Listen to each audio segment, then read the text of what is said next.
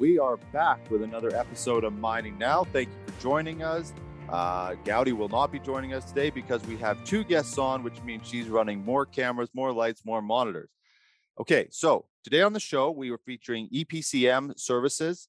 Uh, they are, this is a bit of an understatement, they are challenging the most difficult manufacturing and operational challenges. Pretty amazing, some of the things that they've done in the industry. So we're going to be unpacking these and joining me uh, will be John Jickling. He's the president and CEO, and Bryan MacMillan. He's the vice president of operations at EPCM. Now, we're going to cover a lot of ground, cover a lot of projects. Before we do any of that, we got to give a shout out to our sponsors. Alrighty, so first up, we have HollyFrontier Lubricants and Specialties, which includes the Petro-Canada Lubricants brand. Petro-Canada Lubricants products and services are proven to maximize the equipment performance, productivity, and overall savings. From heavy-duty engine oils to hydraulic fluids, automatic transmission fluids, and gear oils and greases, Petro-Canada Lubricants is committed to delivering innovative solutions that deliver value and keep businesses moving. They have dedicated technical expertise, knowledge, and know-how to help customers in the mining industry operate smoothly with improved equipment reliability and performance. To learn more, you can visit them at lubricants.petro-canada.com or contact them at 1-866-335-3369 to arrange a call with one of their technical experts. Next up, we have Savona Equipment. Savona Equipment supplies new and used mining equipment around the world from placer to underground to ore processing plants. They have gold concentrating tables, trommels, and mineral jigs in stock now to take advantage of the high gold prices. You can visit them at savonaEquipment.com where you will find more equipment every day. And of course, we've got CIM. The CIM 2022 convention and expo is coming back to Vancouver in person this May. Show off your products and services in mining technology, digitalization, equipment, consulting, and engineering. There are a whole lot of perks waiting for exhibitors, and this expo will sell out fast. If you're a researcher thinking about what mining will look like for future generations, this convention is the perfect place to present your technical paper or lead a short course. Visit CIM.org for all the details and book your exhibitor space and submit your abstracts today. Next up, we have NSS Canada. NSS Canada provides safe, accurate, and innovative survey equipment solutions. As a Leica Geosystems and Hexagon Mining authorized reseller, they specialize in engineering, construction, and mining solutions. To learn more, you can visit them at nsscanada.com or you can call them at 705 744 3246. And last but not least, we have Power Zone Equipment. When you need a specialized team of world class engineers for your oil and gas pipelines, dewatering, or any fluid handling needs, you want to visit powerzone.com. In addition to their inventory of rebuilt pumps, motors, engines, they also have an amazing team to design and engineer your systems no matter the challenge, no matter the location. Get in the zone with Power Zone. Visit them at powerzone.com. Hello, John. Hello, Bryan. Welcome to the show. Good to have you on. Thank you very much. It's great to be here. Pleasure to be here. Okay, I want to jump into some projects with you, um, but there, you're you're a company that does a lot and solves a lot of issues uh, that companies are having. Things like legacy, where they're trying they're trying to get to the sort of the next stage of manufacturing. And so, can you just give me a little bit of context, sort of how you explain the company in you know in a couple minutes? Uh, maybe John, we'll start with you. Well, EPCM has been around for uh, 40 years, and our history is based on uh, initially then consulting engineering, and we slowly moved from consulting engineering into uh, um, also automation equipment and then service and supply. And we really have focused now on bringing all that life cycle work and offering into providing a complete life cycle service to our clients. And that includes supplying new equipment, that includes uh, refurbishing existing equipment that is in clients' plants for 20, 30 years. And it also includes providing them service throughout that period of time. And that's where we believe, and that's where our strengths are, is within the overall life cycle service. You know, Bryan, I want to jump over to you for a quick second because when we started, I think the uh, we started this whole process of you coming on the show. Uh, you mentioned uh, EPCM being sort of the industry's best kept secret. Can you explain that?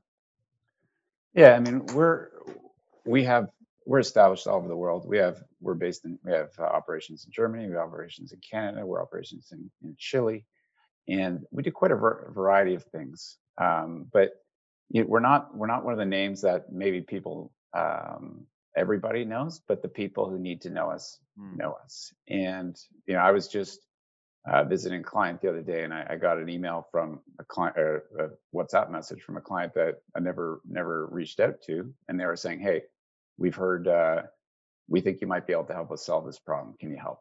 Um, John, I wanted to I wanted to go back. You sort of mentioned something uh, in, in passing, and I want to unpack a little more. The the own and operate um, equipment. Can you do you talk a little bit more about that setup?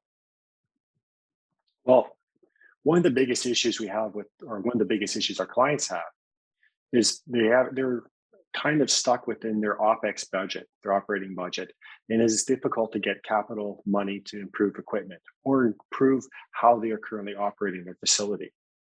So what we do is we take a look at their operations, and they have a specific operational problem, and we'll look at that operational problem. We will provide them with new technology, new ways of doing the uh, the the work that's being proposed, and then we will offer it in an opex manner, which means that we will offer the we will offer to supply the equipment, own it. We will have people on their site and operate the equipment, and we will also maintain the equipment. The client actually receives a benefit in lowering their operational costs. They receive a benefit in having a safer environment because with automation, you can improve safety and they get better efficiencies and lower costs. Ryan, on your you're out, you know, when you're you're out, you know, generating business, having these this communication with clients, is there are your clients, like you said, there a lot of them they they the people that need to know who you are know. So are they coming to you and asking, or do you need to sort of lay out a vision for what can be accomplished um, on, on a project? Are they saying we've got a problem that we just want ideas, or do they sort of come with sort of the bones of what they want to do? Some of both. I mean, we we have different clients all over the world, but you know, frequently um, we'll go to clients and we'll see issues, and, and maybe we'll see an issue that they don't realize they have or or we see an opportunity to to solve uh, challenges that maybe they haven't quantified or they don't realize are are as uh, impactful as they may be. So because we do have the the global insight and, are operating around the world, we can see things that sometimes uh, our clients don't see. And, and I think you know, when we talk about some of our projects, we'll talk about how we propose solutions that had never been considered before mm. and have effectively changed the way they operate. Yeah, I mean, I I want and we're going to look at some of these projects. Um, I wanted to uh, bring up, and I, we've got videos, so we'll start to play some of those so people can actually see a little bit of what we're talking about. Uh, but I, safety is such a huge thing, and and John, you already mentioned it. Um, it's such a big issue when you're trying to uh, integrate automation or upgrade a legacy system to an automated system. I mean, how how much of that is the discussion? I mean, is it a case where if you're going to auto- automate, you're going to have you have to have hundred foot barriers around everything, or is it sort of even the perception of safety and automation? How is it perceived in the industry, and how do you sort of approach that communication? Well, first of all, we always work with our clients on safety and understanding what their internal rules are. But safety is utmost importance for us and our clients. But one of the issues we have and is that what they want and what clients perceive as being safe. Mm-hmm. Putting up 100 foot barriers is not safe. That does not improve safety because what it does, every barrier that you put up is a potential barrier that somebody may try to break in order to accomplish their job. What is important is to understand the operations, to understand the maintenance requirements of the equipment that's being installed, and design it so that it can be operated safely, it can be maintained safely, and therefore it is a safe piece of equipment. Barriers are exactly what they are. They're a barrier. And I there's nothing more than we've seen before and seen clients go to visit a legacy piece of equipment and you see a piece of safety equipment that's on the floor or has been disconnected because it was a barrier to getting production done. And that is so frequent. That's why when we design our equipment or we working with the client, we're designing equipment to be not only safe, but to be functional safe, operational safe, and maintain that and can also be maintained safely as well. I, I really do feel like we could have a whole show just discussing just discussing that how safety is perceived versus what actually is safe um, and also uh, what a company's demands are and having that communication i'm, I'm sure it gets quite interesting. Um, but we got to show some projects we got to show some of what you've actually done here. Um, can you talk may, maybe an example I, I, know you sent over a few videos um, an example of of upgrading from a legacy system to a, a really a fully automated um, uh, process um, Bryan, maybe we'll sort of kick off with the overview of it and then sort of look at it at a, larger scale of the video that you sent through. Yeah. So, so what what we found is, in, in a lot of our clients, and, and, we work quite a bit in in mining, is, is that there's been equipment that's been operating for 20 or 30 years, and you know, the, the example I use is is like a 20 to 30 year old car. You can still drive it, you can still get from A to B, but it, it doesn't have the same uh, capabilities that you can get on a modern vehicle. And when you look at some of the legacy equipment, um, people feel comfortable with it. They they know it, um, but they're really limping along um, using it, and it, it's it's it doesn't provide what you can get from a modern system. And you know, John was just speaking about the safety. Safety systems on equipment 20 years ago are not what they are today. A lot of the equipment that was put in would you would not be able to implement it today. So so what we find is you know people are, are running into obsolete parts. Um, they can't find the spare parts for equipment.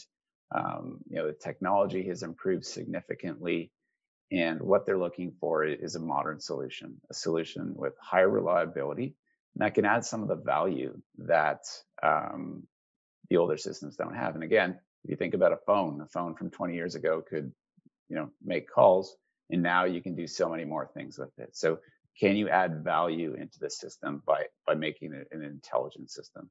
Mm-hmm. is what a lot of our clients are talking about. Well remember we talk about people sort of uh, you know they're comfortable with it.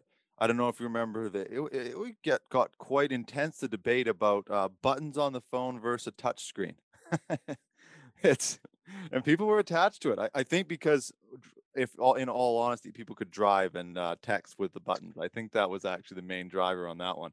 Um, but what about uh, John? Going over to you on the the, the downtime. Uh, I guess maybe what is the order of importance when people are talking about automating their system? I mean, safety is obviously going to always be at the forefront. Um, but then you're talking about things like downtime and efficiency. Sort of where does it all rank? And can you break that down a little bit? Well, right now with the high prices of uh, commodities, uh, safety is an utmost concern, but also it's the price and the downtime of lost production. So that is right now probably one of the biggest driving or one of the areas where it kind of stops the progress of putting in new equipment is the time available to shut down. Now, in the video that you saw, that particular client had space to install a new piece of equipment while they continue to run their existing uh, while the existing equipment. So therefore, downtime was mm-hmm. not a factor in this. So they were, it was strictly in terms of production improvements, long-term operational savings due to the fact that the equipment has less parts, less damage, and therefore there's going to be less consumption of parts, less consumption of time and maintenance on maintaining the equipment. But for new clients where where they don't have the space to put new equipment in, it is utmost important is how quickly can we take out and remove the legacy equipment and put in a new system. And this is where EPCM has an advantage over a lot of our competitors in the sense that we are also an engineering company. So we first go in there and we do the engineering and like do a laser scan, understand the layout, understand what can be, and we start to actually build a model of the dismantling process to dismantle this equipment quickly. Because that's part of the uh, putting in. After that, we have to have the equipment installed. So we have to make sure that the equipment that we build has been tested thoroughly and then it can be installed in units. So it's like a skid mounted area. So everything is a package. It's predefined, pre-set up, pre-wired. So therefore, after it gets installed, it's strictly plug and play and ready to go. I was curious, do you have in, in, in to either one of you, maybe maybe uh, from what sort of you hear from clients, but just as a company as well. Um, do you have this sort this this sort of tongue in cheek saying all the time that I hear in mining is the first to be second? Um, is that is that a challenge for you? Um, trying to automate systems when there is a little bit of this. I think it's changing a bit, and maybe that's part of the question: is do you see it changing? But is that is that a roadblock for you uh, still to today? It is a roadblock, and uh, the part of the reason is the clients have been burned so many times before yeah. buying equipment that just doesn't work or live up to expectations. And when they're the first, that's a worry. That's where, as we talked before, by EPCM doing the own and operate and maintain model, we actually can take away a lot of the risk of the client who are interested in improving their operations. So therefore, the risk is now associated to us. So therefore, it's up to us to actually maintain it and perform, and we actually get paid based on performance. Is and that because you? Oh, sorry. Go ahead, Bryan. Jared, the other the other way we can overcome that problem is, is we have long term relationships with our clients, and we've been working with them for for 20 plus years, and they've known and they've they've they've experienced our success with them. Um, so so we have some great clients where uh, we've we've essentially developed part techn- technology partnerships with them, where you know we we bring in solution after solution, and we've got some great clients in Chile where we've really uh, pushed the envelope by bringing in new technology. Like that video that we we brought it we brought it up now, but uh, just go back to it, um, Bryan. Can you kind of give that? What what are we actually seeing in that in that? Uh, I mean, it's about a four minute videos, but just as a sort of a general overview, what's the audience uh, looking at in that project? So in that project, we you know they wanted to change their technology. So they, they had a, an old stripping system. So they, they have a, a system that removes copper uh, from permanent cathodes. And you know we specialize in that. We've been been working on uh, automated cathode stripping machines for over 20 years. And we also work on uh, permanent cathodes. Um, we're the global leader in that. And what they've done is, is they've converted the technology. So they had an old system, and as John mentioned, um, we put in a new one. And it's it's a robotic system. Um, it's it's automated, so that it can work with with very few operators, very few uh, people being put in risks uh, in, in a risks way, and uh, it's it's a fully automated system that we've implemented.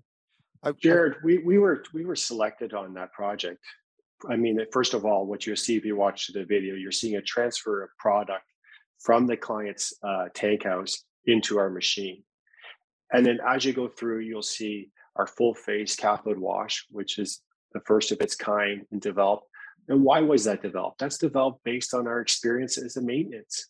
As because we are involved in maintaining not only our equipment that we design, but other clients' equipment, other suppliers' equipment as well, we understand what works and what doesn't work.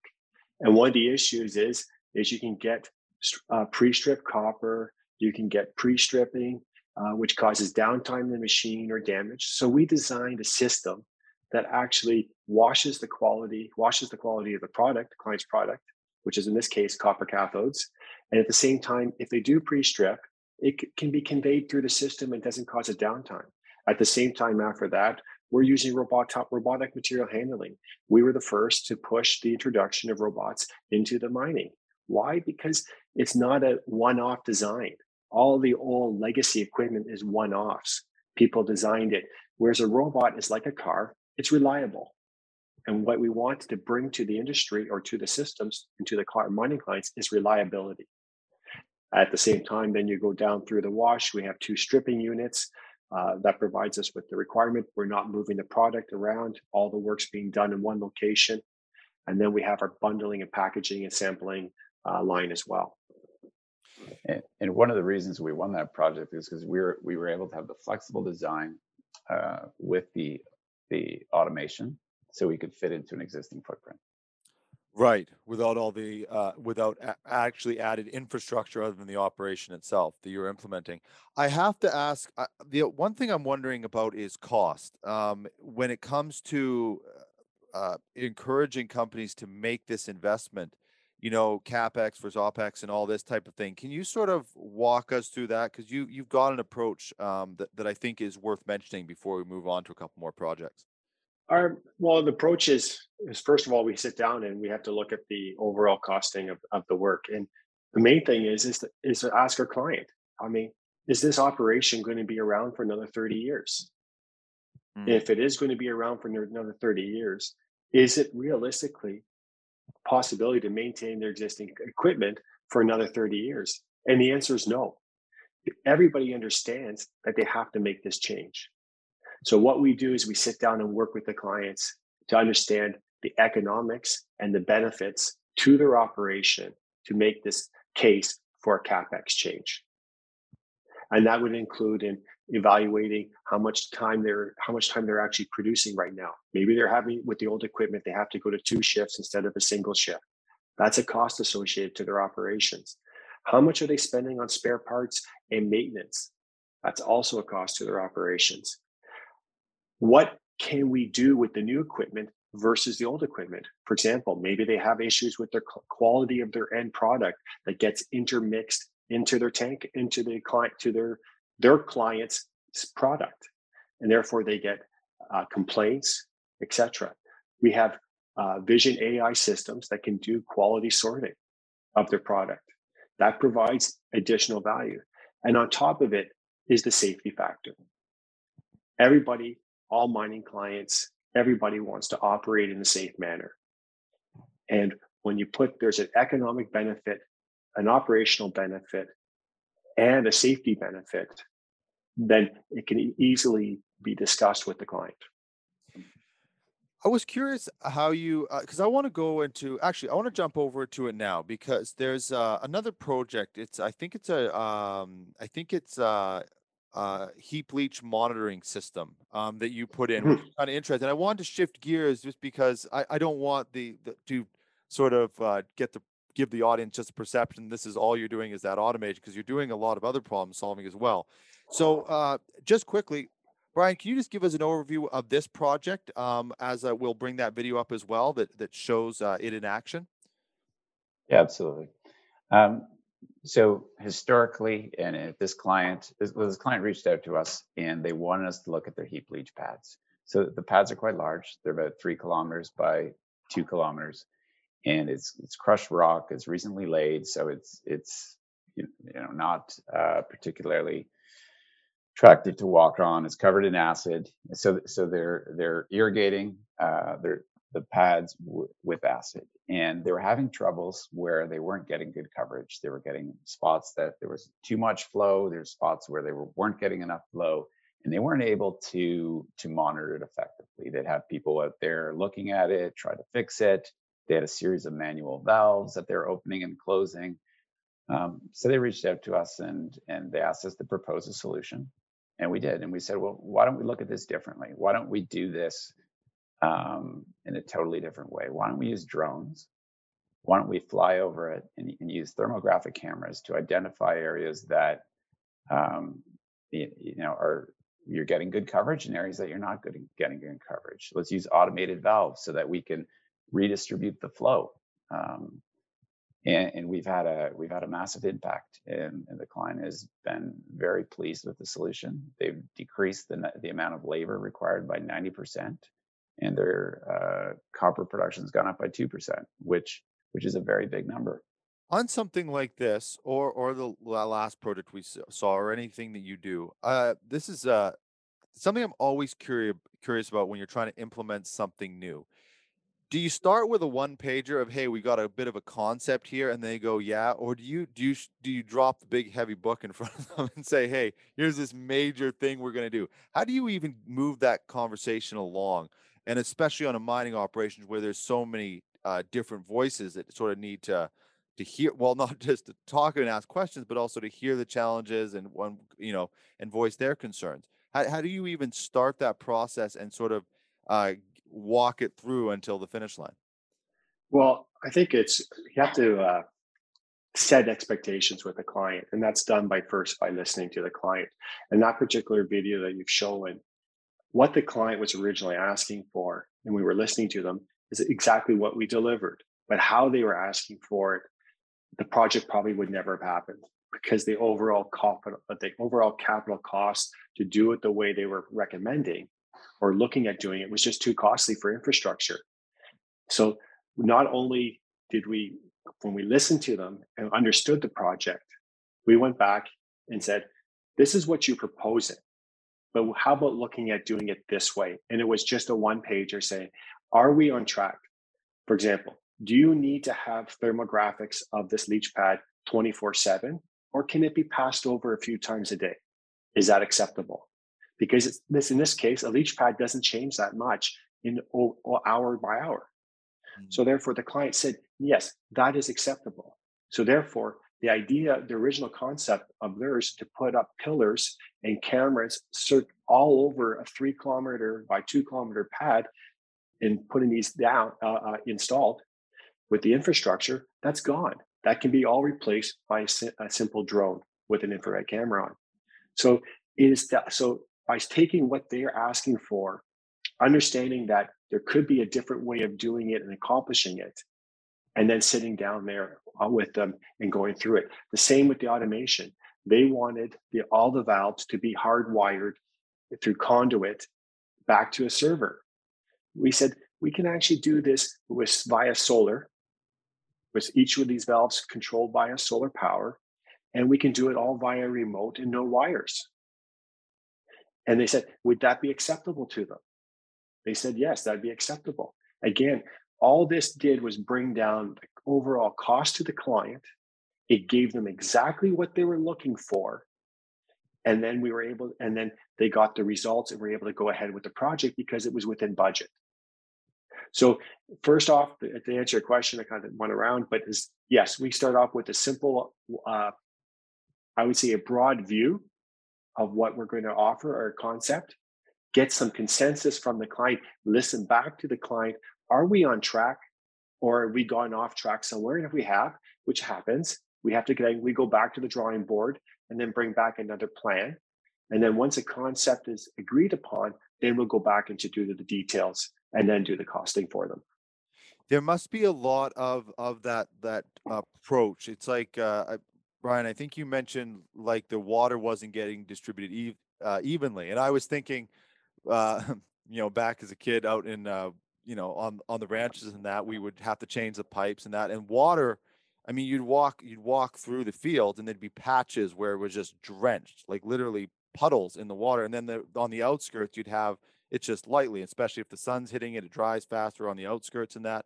So if they're approaching it in that, like sort of almost like a standard irrigation way, you have to sort of, and but you're talking about acid. Um, so they have to actually change the way they're thinking of it. Is there a lot of that is just to get them to just getting clients to a point where they're just looking at it in a different perspective? Well, everybody's busy and uh, you know everyone needs to get their day job done and sometimes the the longer term thinking uh, you know it's, it's hard to fit into your day but we have very strong relationships with Codelco. We have very strong relationships with clients on, on every continent and you know we visit them and we sit down and talk with them and we we help understand their problems and, and what what their biggest challenges are and, and we work with them to resolve those. So it, it's it's a lot about relationships and the long-term trust that we built by by providing them with excellent results time and time again.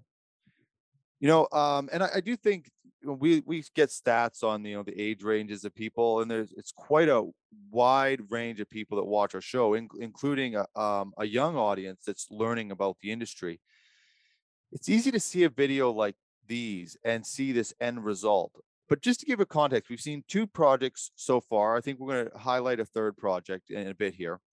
How long would would these take? Like like the drone project or the first one that we looked at? I mean, what's a timeline on on actually getting something like either one of these implemented?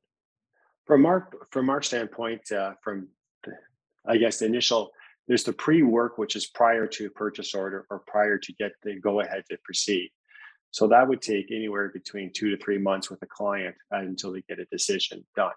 And that goes back to your earlier question: How do we do that, etc. I mean, it takes two to three months to discuss it and agree on a concept. Once we get the go ahead, the projects can range in timing, but generally it's between uh, eight and 12 months till delivery. Yeah. And then after that, they're designed for quick deliveries, but it depends also also the time that you're in. And right now, with uh, today's day and age, with uh, COVID, there's uh, times you can take a little bit longer to get things challenges to get things installed. So Yeah. we've actually worked around that with remote glasses, uh, vision glasses, so that we can help clients uh, remote uh, install. But Oh. it's, but it's generally about between eight and 12 months. And then what about the technology? I, I imagine there's a certain amount of. Are, are you making a lot of your proprietary? Is this is your technology proprietary? How much of it is AI? Are you using, you know, are there there systems like robotic companies that you're you're leveraging their technology? Sort of what's the whole setup of putting it all together? Well, I would say most of our designs are our proprietary designs and concepts, and uh, that we've done. They're ours. Uh, we do work with uh, robotic companies uh, globally, and at the end of the day, when we're choosing a robotic company or a partner to use, which equipment to use, we generally look at where are they established, where's this product going. So, for example, if we're sending something to Europe, uh, where KUKA Robotics is located and where the robots are made, you would generally say maybe we in Europe going to Germany, KUKA would be a good brand to do because they're going to have potential aftermarket service there. Mm, The same if, if you're sending something to Japan, you might say FANUC. So depending on where the who where the different robotic companies have setups, uh, where they have aftermarket service support, would that would help obviously play into our decision and recommendation to the client. Now, if the client already has some robotics in their system or in their in their plant, and it's a specific brand that they're currently using, we would then obviously choose that brand as well. Because there's nothing worse than having providing a piece of equipment to a client that's completely different to what they already have. Right. Yeah. So if po- if possible, you'll actually integrate in what some of their own systems that they already have, Correct. some of their own product lines that they already have. Um, I wanted to, you know, kind of putting it all together. Is there another project? Uh, I I feel like we could probably go through about twenty projects because you do so many different things. But is there another sort of third project as we sort of get close to wrapping up? Sort of stands out to you as a as a as a problem solver uh, that that represents what you're capable of doing and that putting that new process in place. Uh, maybe Bryan will start with you. Yeah, there, there are a ton of projects, Jared. Um, but but one in particular that I'd like to to highlight is is a copper uh, sorting and washing project that we did for uh, Radomir Tomic and Codelco. And they reached out to us, and they they were they were manually sorting um, sheets of copper um, and, and to to identify the quality of it and identify ones that needed to be cleaned. So sheet of copper is quite heavy, it's quite large, it's quite sharp and they had people manipulating these, moving these around uh, to inspect them, uh, you know, out, out in in the de- in the Atacama Desert. And they reached out to us and said, "Hey, you know, do you want to propose a solution for this?" And and we jumped at the opportunity, and um, we said, "Well, what if what if we automate it? What if what if we take this task that's not appropriate for for people to be doing, and what if we automate it to to make it easier, make it safer, and improve the quality. Um, so so we started uh, with you know with with some ideas, and, and we took a, a number of different uh, robotic systems to to separate it, handle it, inspect it. And the initially we started inspection with using cameras, where operators were looking at the cameras. And, and after a while, we said, well, why don't we do this better? Why don't we implement our artificial intelligence? Why don't we use a vision systems and cameras so that we can automatically grade the copper. So getting better results, uh, making it cheaper, making it more efficient. And then we also implemented the washing. So instead of having people with hoses and, and moving the sheets around and trying to get them as clean as possible, how can we put it using using a robotic system, putting it in a in a wash system so that we can more rapidly and more efficiently wash their copper. Um, so this is an opportunity again where we came in with with an own and operate solution. It, it probably would not have been accepted if if we said, you know, this is going to cost X, Mm, but we set up a system where uh, our affiliate is owning, operating, and maintaining the system on a day day to day basis, seven days a week, uh, to provide the client what they need. John, I want to ask a, a question over to you. You know, as a as a CEO of a company, you've got to give a, a company direction and and and basically absorb information from from all different levels to sort of to to to make that direction. And was this always was this always an approach of EPCM? You said it uh, uh, originally it was an engineering company. So how long have you sort of has the company taken this approach um, to sort of help companies be able to put it into a, an affordable to convert something that was upfront could be could be stopped so much quicker if they weren't if they weren't putting it into their actual opex. Is this was this a company shift to be able to do that? It was definitely a company shift for us. I mean as, as you mentioned we started as an engineering company. We were we got into automation and then we got into aftermarket service and supporting the clients and that's just a natural progression and the more that we were involved in the maintenance aspect of the client's equipment, the better the results the clients had. Mm. And the more we learned. But one of the frustrations we have, as you mentioned early with the, some of the clients is uh, first second, and nobody wants to take the risk. You have these great ideas, and you can sit there and you can talk about them and talk about them, but you can't put it into action. This particular client that we, we're talking about, the sorting cell with uh, vision sorting, AI sorting that we we installed on our equipment. They want vision systems for themselves in their own plant, but they've been burned before. Mm. So what better opportunity was there for us is to actually install it on our equipment. It was our risk. We had an economic benefit and a safety benefit by doing this. So it made sense for us to do it. And so if the client was to ask us, what proof do you have that this will work in our system? we just point outside and said, it's already working in your system. We're already using your product and sorting.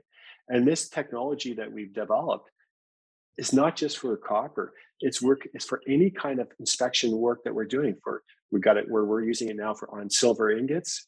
That could be also for gold. It could be for who knows what that you can teach. Anything that can be inspected. So it's kind of been a transversal thing that we've done. And if it wasn't for a pivot for us to get into working with clients in this own and operating uh, business model. A lot of great ideas would just be that great ideas. Yeah. Well, you you said something. You said it was a natural progression, and and I I want to go back to that because how much of it there's there's definitely an approach um, in, in leadership of you know as demand comes you you you push forward you you seize those opportunities but then there's also an approach of creating these opportunities and you're sort of you're an interesting company because you're at the forefront of um, essentially automating you know industries like mining um, which is not an easy thing to do so how much of it is a natural progression as opposed to uh, we're going to make a strategic move here to to uh, to get companies to look at this, or do you wait for them to have the problem and that's when you jump in with that solution? It, so, how much of it is natural versus planned? Oh, it's I would say it's it was natural in the sense that, that we went this route, hmm. but it's it's planned when we visit to a client site. Uh, when we listen, when we go there, as Bryan said, quite often we get a call, and there it's for a specific issue they have or specific problem they have.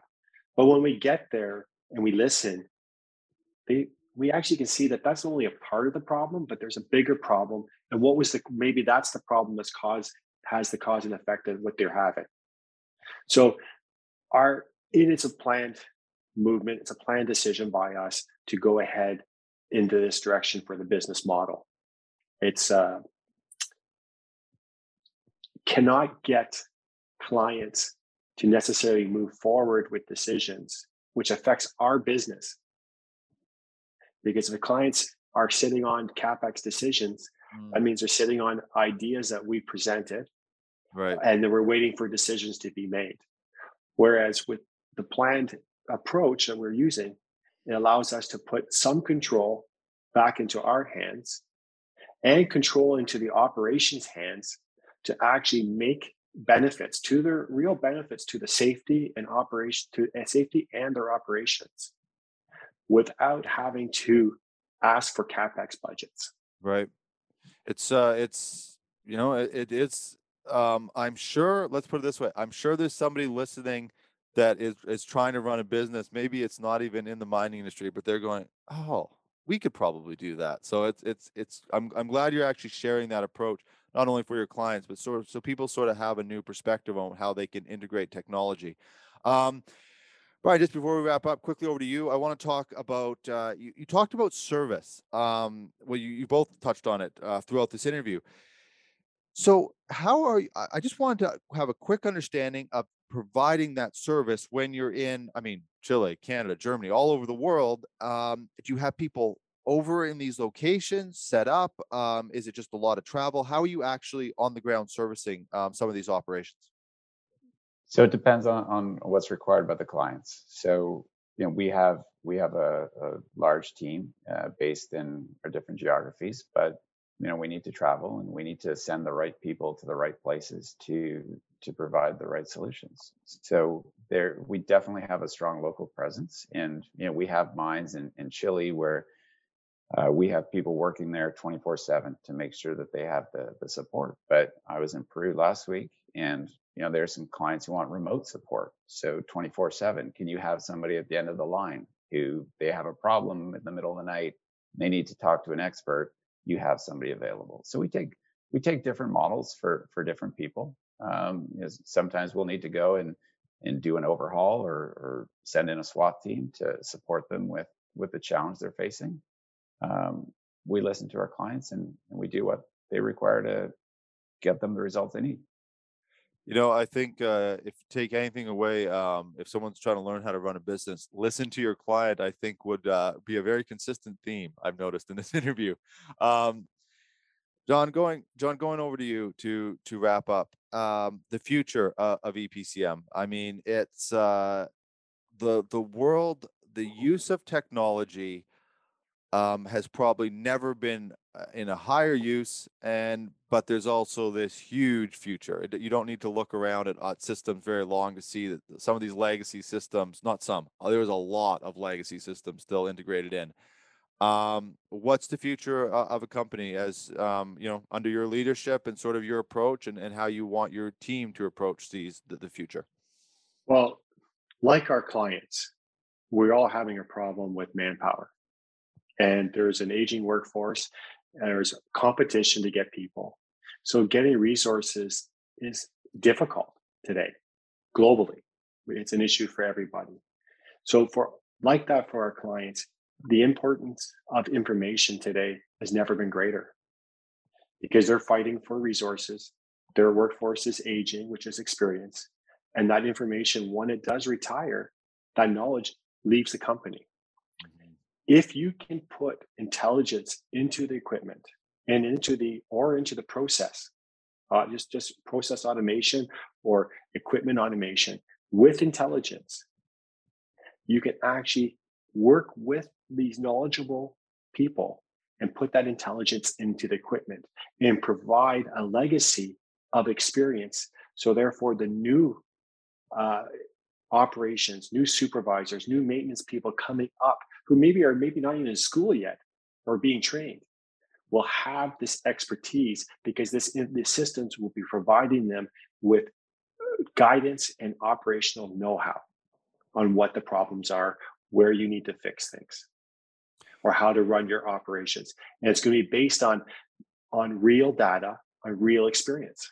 Yeah yeah and i and so as a company that the more the the better you can offer that the the more uh, growth opportunity and sustainability you have as a company. That's where we're going.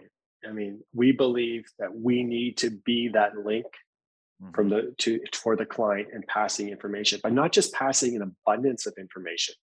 I mean some a lot of clients out there they talk about industry 4.0 sometimes that means they just get data and data and data. Yeah. That's not that's no good either what you need to do is provide data to, in a point that is useful, useful data, useful information so that it can be used. And that's where we see the focus for ourselves going forward is being well, that company. Uh, just quick question. Um, you know, as you know, as the world has certainly changed over the last last couple years, um, have has, has EPCM sort of looked at you know, I guess platforms like ours as as a way to communicate, as opposed to sort of being that best kept secret.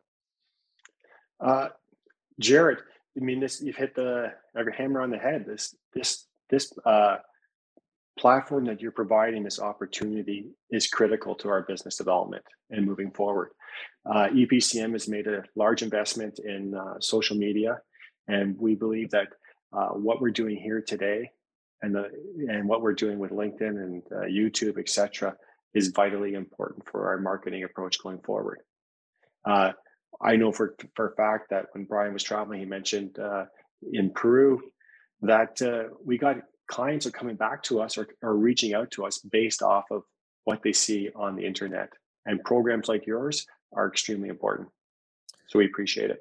Gentlemen, thank you for being on the show. I really do appreciate it. Um, you know, these uh, I I quite often on this show have uh, companies that do things at such a great scale um, I I try to get by the end of the interview. I'm just hoping I did them some justice. I hope I did your company justice um, because the capabilities and what you're bringing to the industry is not only amazing, but it's also important. So thank you both for joining us, and and I hope to uh, see you back on the show soon. Thank you very much. Thanks, Jared. Pleasure. Thanks, sir.